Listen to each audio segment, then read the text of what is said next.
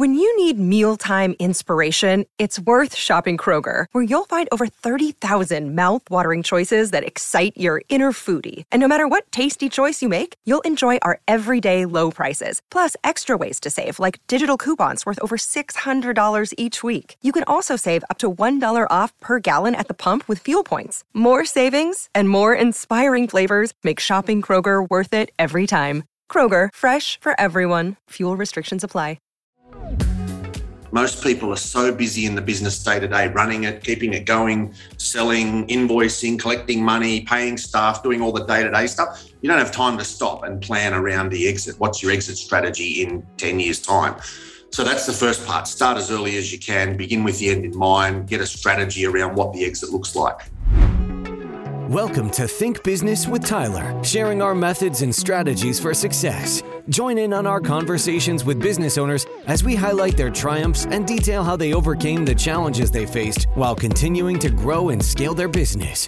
It's time to think life, think success, and think business with your host, Tyler Martin. Hi, everyone. Thank you for listening to this week's episode of the Think Business with Tyler podcast show. I am your host, Tyler Martin. I want every business owner to discover the freedom and wealth that comes from effectively scaling your business. In this podcast, we talk about key topics to growing and scaling your business. And with that, our guest today is Craig West. Craig is the founder and chairman of Succession Plus. This is a business succession and exit planning consulting firm in Australia. With over 20 years of experience advising business owners and a background as a CPA in public practice, Craig knows the ins and outs of strategic development, exit planning, and business succession. He believes there are 21 key steps involved in effective succession planning. Craig uses his innovative approach to help other business owners maximize business value and achieve a successful exit. In this episode, we talk about exit planning and strategic value drivers. Why the key to a successful business exit is to identify your value drivers, the importance of building a business that can run without you, and finally, why you need to begin with the end outcome in mind. Craig has a wealth of knowledge to share, so let's hear from him now. Hi, Craig. How you doing? Welcome to the Think Business with Tyler podcast show. Thanks for having me. Yeah, yeah, I'm so excited to have you. Your expertise is an area that just is to me is so fascinating. It's one of the reasons that we we build businesses as business owners, and that's to hopefully someday uh, exit successfully, and that could mean a lot of different things to a lot of different people. So I'd love to just start with can you tell me a little bit about yourself what you do as it relates to succession planning and exit planning yeah sure so my background is as a CPA in public practice. I own an accounting firm, and I had quite a lot of clients at that point. You know, this is over 20 years ago now, but I had a lot of clients at that point that were heading towards retirement. So getting older, starting to think about what they needed to do. And really, as a CPA in practice, there wasn't a lot of tools or resources out there to help those people get ready to exit. You know, we handled the tax situation for them and worked out what, but that doesn't solve the problem. How do I get out? What's my business worth? What are my exit options? Can I sell it? If I sell it, who to? How do I prepare it? What do the documents need to look like? And I really find there was a real gap in the market around helping. You know, most of my clients were too big for a small business, Main Street type broker, but not big enough yet for the large investment banks or the private equity firms. So they were sort of in this middle spot, somewhere between sort of five and $50 million turnover and really didn't have access to expertise around how to get out. And so what I started to do was look around and learn and study. And I, flew over to the States. I did some research in the UK just to find out what was available. And I didn't find much, to be honest. Uh, I did come across guys at the Exit Planning Institute and I did their uh, CEPA course, the Certified Exit Planning Advisor course, way back in 10, 12 years ago now. And that helped, but I really didn't have a detailed methodology. So I actually spent quite a few years then designing a methodology 21 step process, five stages of value, exactly what business owners needed to do to get themselves, the business, and their finances ready for an exit or succession event. And then I started Succession Plus, and here we are. That's awesome. So, well, you know, you kind of had your own nightmare scenario. Yeah. I, hope, I'm not overstating that. No, no, absolutely. But in terms of your own succession planning, can you share that? And that's kind of, I think, what teed up where your expertise ultimately led to. Yeah, and that really gave me the focus to get it right. I just think, you know, here I was as a, you know, I would like to think reasonably smart CPA in public practice with two master's degrees who, Yeah. You know, through interaction with a firm of business coaches, a succession plan that went pretty badly wrong. You know, the, the accounting firm was sort of the hub of the business and they ended up merging in with IT, mortgage broking, property sales, financial planning, and business coaching. And the whole business just imploded over sort of, you know, by the time I I used to own 100% of it. By the time I exited I owned 35% of it. And the business basically closed down. It went went broke, basically, Wow. mainly because two things. We got into areas that I wasn't qualified to manage or run. And we grew really, really quickly without the capital or the base to actually, the resource base to manage that. So that experience, firstly, it sort of shocked me a bit. I thought, bloody hell, how could you get that wrong? When you're an accountant in practice, you should know what you're doing. But it led me then to understand that exiting was actually quite an important piece of the puzzle. And there wasn't a lot out there in terms of advice or tools or techniques or even experts that were just focusing on that. So after I left the accounting firm, as I said, I did a lot of research and study and so on. And now all that my business does, whilst I'm still an accountant, we don't do any accounting work. All we do is succession and exit planning. And the idea is, you know, I'm pretty passionate about making sure people don't go through what I went through. Yeah, that's awesome. Now, I got I have so many questions for you. Sure. You have this 21 point plan Yep. that is built around succession planning. Before I get into that, I want to step back. Teach me a little bit. What is succession planning? In case someone people in the audience are going like, what does this all mean? Yeah, good question. I think there's a lot of misinformation in the marketplace. Uh-huh. Succession and exit planning for me is about getting three things right at the same time. So the business needs to be ready to transition both ownership and control. So that might mean passing it on to your children if it's a family business. It might mean selling it to your competitor up the road. It might mean an employee share plan where you exit to sell to your employees. It might mean bringing in a private equity firm, or for larger businesses, it might even mean listing on a stock exchange. All those things are exits. And there's a lot of preparation that needs to be done for any one of those exit options to work properly. The other part of it, so that's only one element. The business needs to be ready to transition. The other one is the owners need to be ready as well, both personally and financially. So, one of the big barriers is a lot of owners are very closely identified with their business. In fact, there's some research out of the States that talks about the fact that for baby boomers, exiting their business is a traumatic life event. Now, in my world, it should be a celebration, right? You should be getting a check for $5 million and retiring.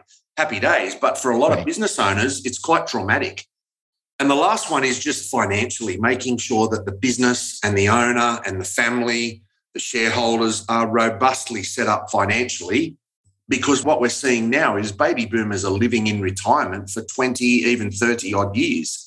And so that's a different funding problem. You know, if you go back 100 years, certainly in Australia, and I'm sure it's true in the United States and everywhere else, retirement wasn't a big problem because no one lived long enough to worry about it. Right, A right. hundred years ago, you were lucky to live till the day you retired. Most people died before that. And if you did retire, you maybe lived for a couple of years. That was the end of that. You didn't have a real funding problem because you can survive for a year or two. Now we've got people retiring for 20, 30 years. That takes a lot of capital and a lot of planning. You need to protect your assets. You need to think about who owns which assets and so on. So it sort of makes sense that, that those three things have to all be coordinated and they have to all be coordinated at the same time. Sometimes you see the owner's ready to exit, but the business is not in a condition where you can sell it. Or the business is ready, but you know the, the owner's finances aren't set up. So it's really just about getting those three things happening all at the right time. Right. Real world question. Hmm. Client comes to you running a $3 million a year business. That might be a little small for you. I think you Uh-huh. said five Yep. million, but for the sake of it, I'm going to say 3 million. $3 million business, very profitable business. They're providing services. The owner's not that involved, but he doesn't feel that his staff is qualified to take over the business. And nor does he feel that he could find one person that could correlate uh, well to buy the business. What would you do in a situation like? Is there something that you can help in that, or what would you advise someone if they had that situation?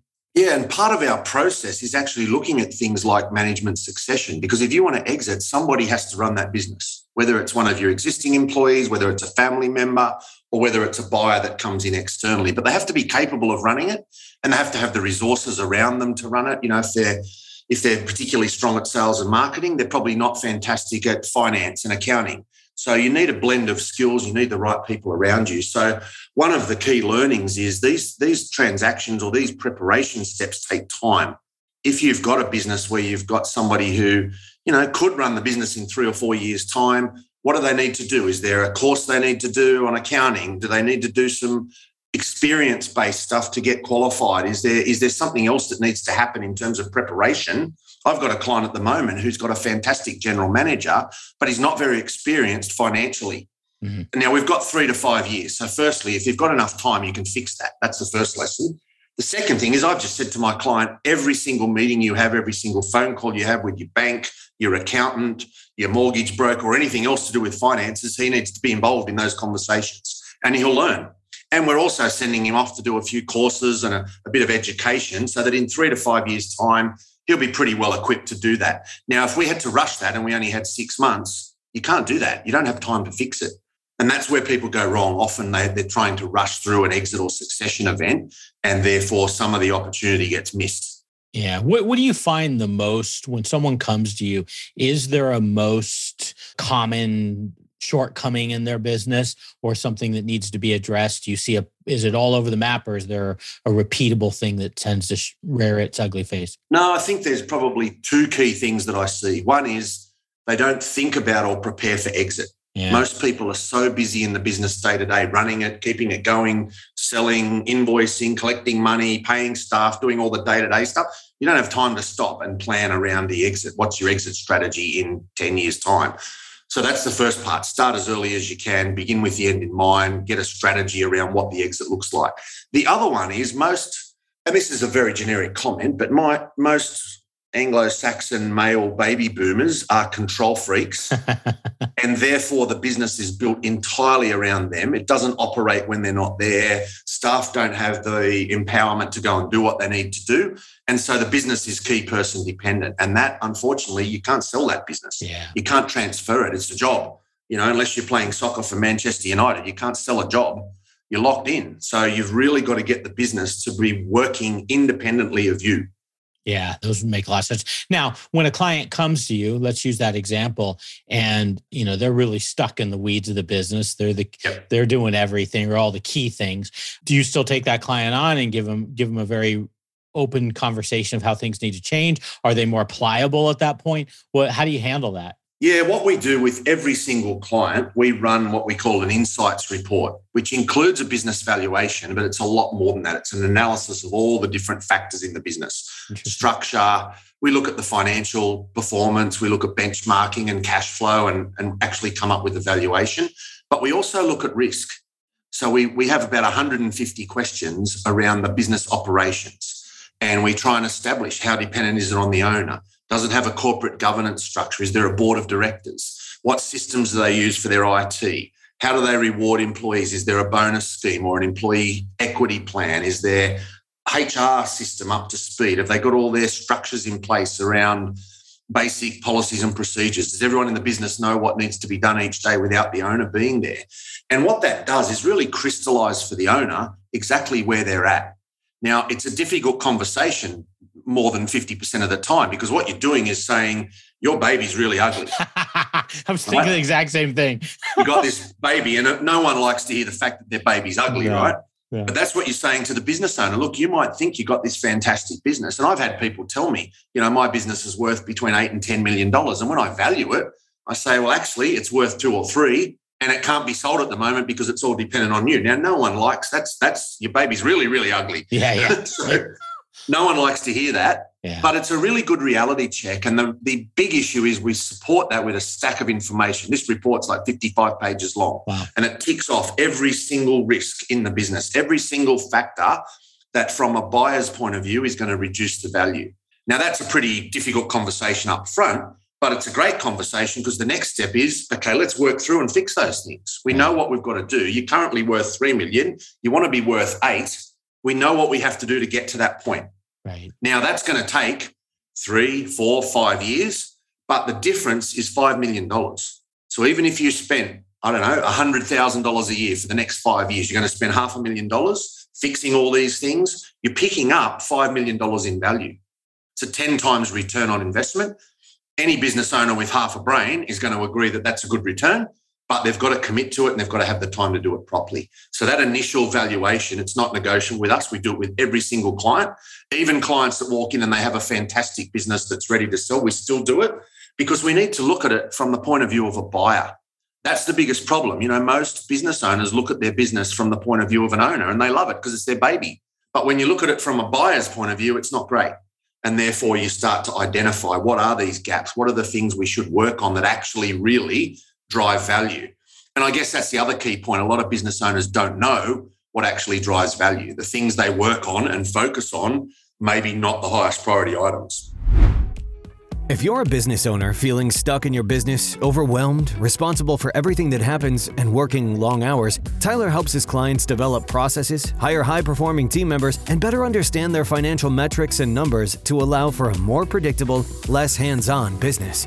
To schedule a free, no pressure consultation, head to thinktyler.com and click the meeting button. Tyler would love to see if he can help you work on your business, not in your business. Schedule a consultation today at thinktyler.com. Think life, think success, think business. And I guess that's the other key point. A lot of business owners don't know what actually drives value. The things they work on and focus on, maybe not the highest priority items. Yeah.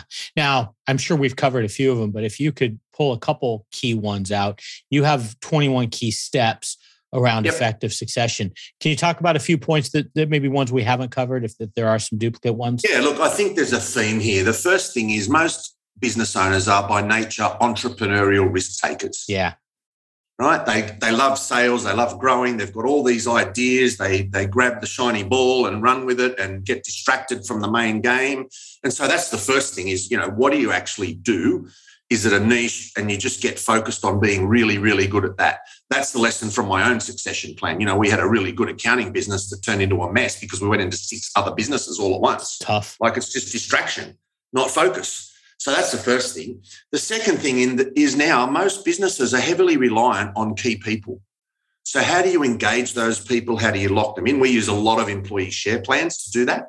So we're not necessarily selling the business to an employee share plan, but we might be selling 20% of it to the key employees so that they're really locked in and they're aligned with the owner to help grow it and improve it. And the other side then is just thinking about it in reverse to what most business owners do, and that is thinking about risk. How do I reduce risk in my business, in any asset, in any investment, whether it's share market, property, private business, cash or bonds or anything else? Risk is the other part of the formula risk and reward. You know, the reward's easy. Most business owners see the reward, but they don't see the risk. And so it's about thinking about what are the risks in my business? What are the things that a buyer's going to look at and not like, or that a buyer's going to look at and is going to reduce my price?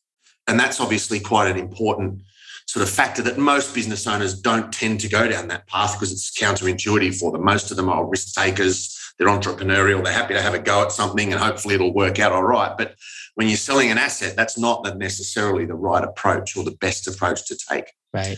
And the other part of it then is, you know, you've just got to think about what is it that actually drives real value in a business. I used to get so frustrated as an accountant because without a doubt, the most common question I got asked was can you reduce the tax? It's what everybody wanted to know. Every business right, owner that right. came in. We're trained to think that way. I say, I've done your numbers. You know, you've got a tax bill this year of $200,000. They go, oh my God, can't you reduce that? And I'd say, real, is that is that your number one concern? You want to pay less tax? And I get it. Everyone wants to pay less tax, right? Sure. But sure. what they should be asking is, how do I make that a $10 million business? How do I grow the value? How do I make more money? How do I improve? How do I expand it? And so finding the strategic value drivers in a business is actually the critical thing to work out what do I really have here that adds significant value that means when I exit, I'm going to get a big payout. Yeah, yeah. I want to step back to something.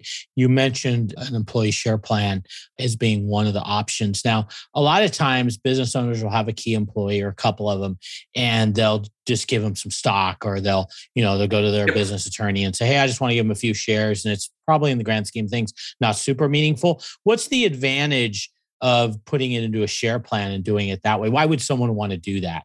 Yeah, look, certainly here, and I know in the United States and the UK as well, there are some generous tax concessions for employee share plans. Ours are different to yours. The UK is different again. But overall, most governments around the world have recognised that employee equity is a good thing. And there's some fairly good tax concessions around. So it's a fairly tax effective way to reward employees. It's actually not, that's not actually as important as the psychology of ownership. Yeah. So if you think about employees, there's always been a little bit of a, a clash in the relationship. There's a little bit of friction in that relationship. Right, right. The employee wants more. The, you know, there's issues around us and them and all those sorts of things. Now, as soon as you become a shareholder, a lot of that friction is removed because now, as an employee, I'm vested in making your business more successful, more profitable, and more valuable. Because if I do that for you, I'm doing it for me as well. Suddenly, we've got ownership and employees aligned in what they're trying to do. And so forget the tax and the accounting and the financial and legal aspects from a psychology point of view. If you can get your employees to think and act like a business owner, that dramatically changes performance. And so we use employee share plans to, to do that and bring in key people, lock, lock them in is the first thing so they don't leave. Secondly, align them with the owners so they're focused on the same goal and outcome. And then you get these improvements in performance and so on. Yeah, that's good stuff. That's good stuff. Now, one of the things you mentioned as far as what doesn't work is cutting your taxes necessarily isn't the best, yeah. the most effective way to drive value. Are there some other things that come to the top of your head that maybe people might think they work, but they're really not that important in the grand scheme of things? Yeah, I think you when you talk to business owners about how to grow value, you know, if you just ask the next hundred business owners you talk to, how do you improve the value of your business? They will nearly all say grow, and grow means more sales right? And that's okay. It can grow the value of business, but it's not the easiest way for sure. So we're so focused on growing turnover. And, you know, I see so many business owners, they give you last year's financials and next year has to be 10% higher. So the sales target goes up 10%, the profit goes up. You go, actually, you can have a very valuable business that just stays at a $5 million turnover and $1 million profit. The key thing is to think about some of the key drivers of value. So, for example, two businesses that turn over $5 million and make $1 million profit could be valued completely differently if one has recurring revenue every single month coming in, no new sales, just constantly turns over $500,000 a month or whatever it is, and the other one has to make new sales all the time. That's a very costly business. It's quite difficult. The income's not as predictable. The cash flow is not as certain. Therefore, the valuation's not as great. So, starting to look at business models and thinking about can I turn some part of my revenue, instead of worrying about growing it, can I turn it into recurring revenue where it just comes in every single month? The other side of it then is all the other things around risk and value. So, sort of looking at how do I make this business a really finely tuned operating machine? It doesn't have to grow, I might stay at $5 million, but if I can get far more efficient, far more productive, systemized automation, IT throughout the place, you will end up with a better performing business. And then, lastly, and probably the most important point is what's the strategic value in your business?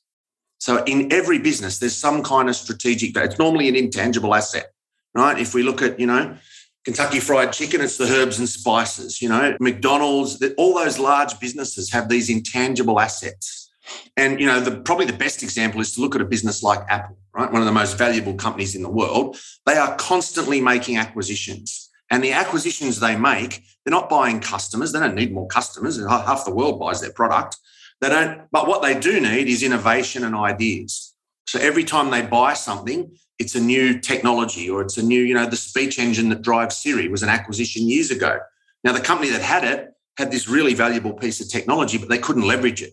Suddenly, Apple buys it. It's in every single device you buy. You can't uninstall it. It's like it's part of the gig. So, just looking at your business and saying, what are my intangible assets? Is there some process or recipe or formula or something you do that is different to everyone else?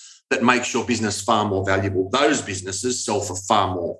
Now, is that where they've actually gone through the whole process of creating like intellectual property, whether it be a patent or whatever? Is that a critical step to it? Or can it be they have something, but it's not necessarily gone through the whole protection process, I'll say? Yeah, I think you have to first identify what it is you've got. And okay. most businesses have got something like this, but some of them haven't identified it. So, firstly, what is it? Okay. How's it documented? How's it protected? You're right. You know, have they got a patent on it? Do they own the trademark or the brand that sits underneath it?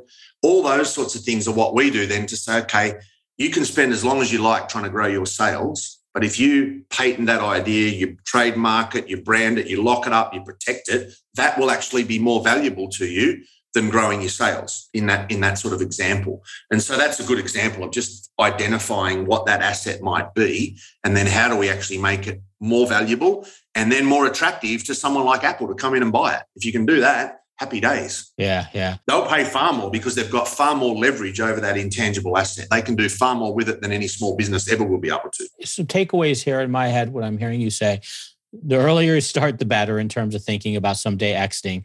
The sooner you do it, I think the, the better chance you have of being able to exit when you want it. That's number one. Number two is really look for things that are unique to your company, uh, whether that be intellectual property or branding or whatever it is. Look, really look for that. A big one was get out of the weeds of your business. We didn't use that exact term, but control freak. Exactly right. Steer away from that. These are some big things I'm hearing. I also some of the smaller things that we focus around and i think we overemphasize on them is is uh, cost cutting. I know we talked about that. A lot of times people think cost cutting is is like this great thing. Sometimes it's just a waste of time. It's it's inconsequential yeah. to the overall value. Cutting your taxes isn't necessarily a good thing. So a lot of good stuff there. Hey i've got a few a couple more questions fun ones i'd like to end with. Sure. you, you've been a wealth of knowledge. First one i know we talked about you like to read. I'd love to know if you have a book that you either read or you're reading that that you could share with us yeah, look, I read a lot. I've just finished a doctoral thesis on using employee share plans for succession. So I've read a lot of stuff. That's right? hardcore. it is hardcore. And I wouldn't suggest you read yeah. that because it's a massive document. Go easy on us. exactly. But I have just finished reading a book about it's it's actually called Beyond Engagement. Okay. It's by a guy called Corey Rosen, who's based in the uh, the National Center for Employee Ownership in uh, in the United States. Uh, and I actually, I've interviewed Corey before. I've spoken to him several times as part of my academic research. So it's just called Beyond Engagement by Corey Rosen. And it says how to make your business an ideas factory. It's all about using employee ownership and that mindset, not so much the structure, but the psychology of ownership to create innovation and an ownership culture within your business. It's really worth looking at. Oh, I love that. I love that. You know, I was speaking with a client the other day, and she has a few employees that exhibit they own their role really well.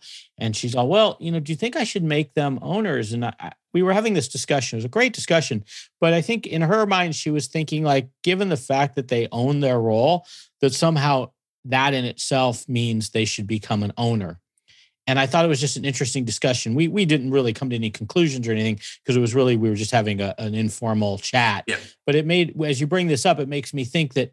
What's your opinion? Do you think if done right, don't you, and you hire the right staff and you develop them, it's definitely not a bad idea to have your key people as owners, but you also should expect from your staff to have an ownership mentality, regardless of whether they're owners. What do you think about that?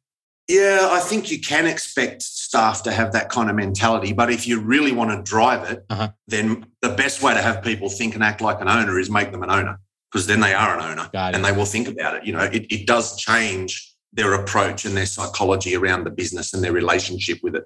That's great. That's great feedback. Okay, cool. It's a great book. I'll definitely read it. I haven't heard of that one, so I can't wait to read that. Yeah, it's great. Now, the other one, I'd love to know if you could leave us with either a life tip or a business tip from your own learnings or your own things that you've experienced that we could apply.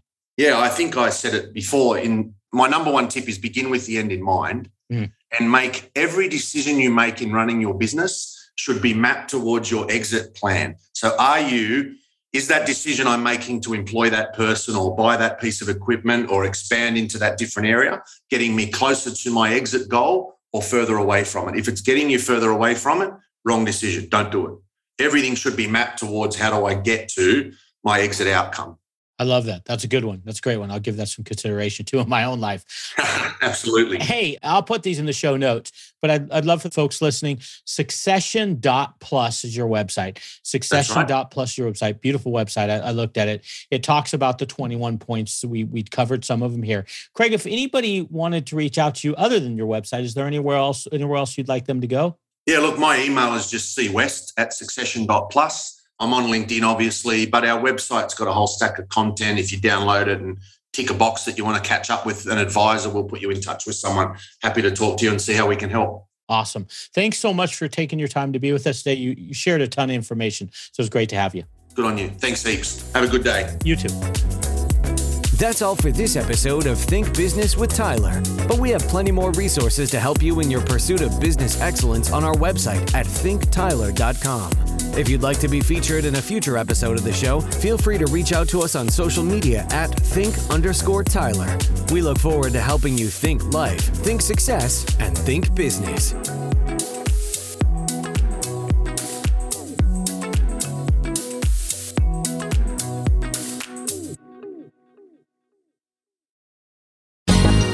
Ever thought about starting your own podcast? Do you have a business or a message you want to share with the world? Well, now it's easier than ever with Electrocast. Hi, I'm Mark Netter. And I'm Peter Rafelson. We're the founders of Electrocast Media. Whether you want to start a new podcast or already have one, join Electrocast to grow your audience, monetize your content, and build your community. With our simple sign up, you get free promotion, world class analytics, premium ads, and personal support. Go to electrocast.com and join our community today. Electrocast. Transform your influence. Electrocast. Hi, I'm Mark. And I'm Peter. We're the founders of Electrocast Media, bringing you great podcasts like Nightmare Road Stories, Tech Talk Revolution, and Bodacious Minds. Electrocast networks include Ruby for female empowerment, the Best Business Network, and GPN for geopolitics. We built this company to create community and amplify diverse voices, and we really appreciate your support. So keep listening to Electrocast podcasts and hear the culture. Electricast. Electricast.